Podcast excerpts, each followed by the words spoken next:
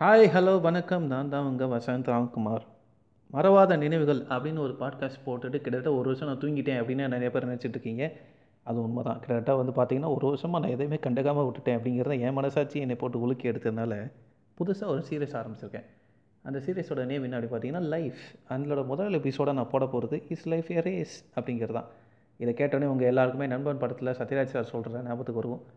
Life is a race நீ வேகமாக ஓடணும். இல்லைனா பின்னாடி வரும் ஒன்று முந்திட்டு போயிடுவான் அப்படின்னு அவர் சொன்னது தான் உங்களுக்கு ஞாபகத்துக்கு வரணும். அப்படி வரலனா இந்த டைட்டில் நான் வச்சதுக்கான அர்த்தமே இல்லாமல் போயிடும் லைஃப்பை வந்து ஒவ்வொருத்தர்கிட்ட போய் கேட்டிங்கன்னா அவங்களோட ஒவ்வொருத்தரோட பார்வையும் வந்து லைஃப்பை பற்றி அப்படின்னு வித்தியாசமாகவே இருக்கும். லைஃப்பை வந்துட்டு ஒரு டாக்டர்கிட்ட போய் எப்படி பார்க்கணும் அப்படின்னு கேட்டிங்கன்னா டாக்டர் வந்து சொல்லுவார் லைஃப்பை வந்து நீங்கள் எப்போவுமே சீரியஸாக எடுத்துக்கணும். லைஃப்பை வந்து விளாட்டாக பார்க்கக்கூடாது அப்படின்னு சொல்லுவார். இதே ஒரு ஸ்போர்ட்ஸ்மேன்ட்ட கேட்டிங்கன்னா அவர் விளாட்டாக பார்க்கணும் சீரியஸாக பார்க்கக்கூடாதுன்னு சொல்லுவார். என்னடா இது இப்படி சொல்கிறாங்களேன்னு சொல்லிட்டு ஒரு குழந்தைய போய் கேட்டிங்கன்னு வச்சுக்கோங்களேன் அந்த குழந்தை அசால்ட்டாக சொல்லிட்டு போயிடும் வாழ்க்கையை எப்படிடா பார்க்க போகிறோன்னு கேட்டால் கண்ணால் அப்படின்னு சொல்லிட்டு போயிடும் ஐநோ இது ஒரு பெரிய பேட் ஜோக் தான். பட் இட்ஸ் ஓகே அதுக்காக நான் வந்து லாஃபிங் பண்ணி ஆகணும் அப்படின்னு கட்டாயப்படுத்தலை. சரிடா பின்னாடி சிரிக்கிற மாதிரியாவது இது போடுறா அப்படின்னு நீங்கள் யோசிச்சிங்க அப்படின்னா அப்புறம் நான் ஸ்டாண்டப் காமெடின்னு ஆகிடுவேன் அப்புறம் வந்து இந்த பாட்காஸ்டர் மாதிரி இருக்காது இல்லையா? அதனால் வந்து நான் அதை போடலை. சரி லைஃப்பை எப்படி தான்டா பார்க்கணும்? அறியாது சொல்லி தொலடா அப்படின்னு உங்கள் மைண்ட் வாய்ஸ் கேட்குறது எனக்கு கேட்குது ஸோ அதனால் நான் இப்படி இப்படி சொல்கிறேன் ஒரு லைஃபு வந்துட்டு அந்த நண்பன் படத்தில் சொல்கிற மாதிரி ஒரு ரேஸ் தான். என்னடா இவ்வளோடா லைஃப் ரேஸ் இல்லைங்கிற மாதிரி சொல்கிற மாதிரி ஆரம்பிச்சுட்டு இப்போ லைஃப் ரேஸ் தான் சொல்கிறோம் அப்படின்னு உங்கள் எல்லாருக்குமே கன்ஃபியூஷனாக இருக்கும். லைஃப் வந்து எப்படிப்பட்ட ரேஸ் அப்படின்னு கேட்டிங்கன்னா உங்களுக்கும் இன்னொருத்தவனுக்குமான காம்படிஷனே கிடையாதுங்க. லைஃப் வந்து உங்களுக்கு நீங்களே வச்சுக்கக்கூடிய காம்படிஷனுக்கு பேர் தான் லைஃப் இஸ் ஏ ரேஸ் அந்த வந்துட்டு நீங்கள் கண்டிப்பாக வந்து ரெஸ்ட் எடுத்துக்கலாம் நடக்கலாம் ஓடலாம். அது உங்களோட விருப்பம். அந்த நண்பன் படத்தில் வர டைலாக் தான்.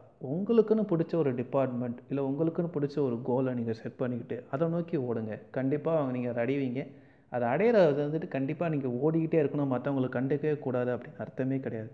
உங்களுக்குன்னு பிடிச்ச விஷயத்த நீங்கள் போய் அடையணும்னு நினச்சிங்க அப்படின்னா நீங்கள் மற்றவங்களோட கொஞ்சம் கொஞ்சம் டைம் ஸ்பெண்ட் பண்ணணும். உதாரணத்துக்கு உங்கள் ஃபேமிலியோட டைம் ஸ்பெண்ட் பண்ணணும். உங்கள் ஃப்ரெண்ட்ஸோட டைம் ஸ்பெண்ட் பண்ணணும். கொஞ்சம் கொஞ்சம் உங்களுக்குன்னு ஒரு ஹாப்பி மெமரிஸை நீங்கள் செட் பண்ணிக்கணும்.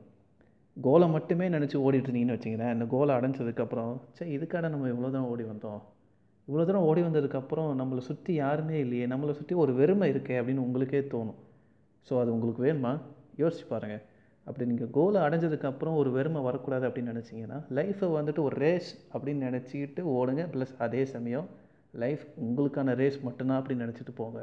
ஏன் அப்படி சொல்கிறேன் அப்படின்னு கேட்டிங்கன்னா நீங்கள் ப பல மெமரிஸை உங்களுக்குன்னு உருவாக்கிக்கிட்டால் தான் நீங்கள் போய் அந்த கோலை போய் அடையும் போது உங்களுக்குன்னு ஒரு சந்தோஷம் வரும். ஒரு சின்ன கதை சொல்கிறேன் கேளுங்க. இந்த சின்ன கதை வந்து டிஸ்னி படத்தில் சோல் அப்படின்னு ஒரு படம் வந்திருக்கு தெரியுமா? இந்த டிஸ் அதில் என்ன சுட்டது தான் அப்படின்னு சொல்லலாம்.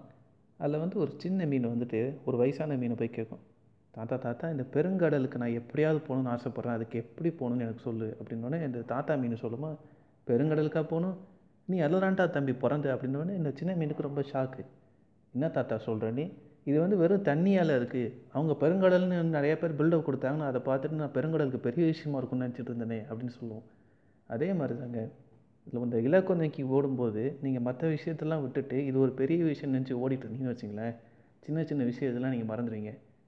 உதாரணத்துக்கு லைஃப் வந்து ரேஸ் தான். ஆனால் லைஃப் தான் பெரிய கிஃப்ட் அப்படிங்கிறத புரிஞ்சுக்கிட்டு நீங்கள் ஒவ்வொரு நிமிஷத்தையும் சந்தோஷமாக வாழ்ந்தீங்க அப்படின்னா லைஃப் எப்போவுமே ஒரு ஹாப்பி லைஃப் தான்.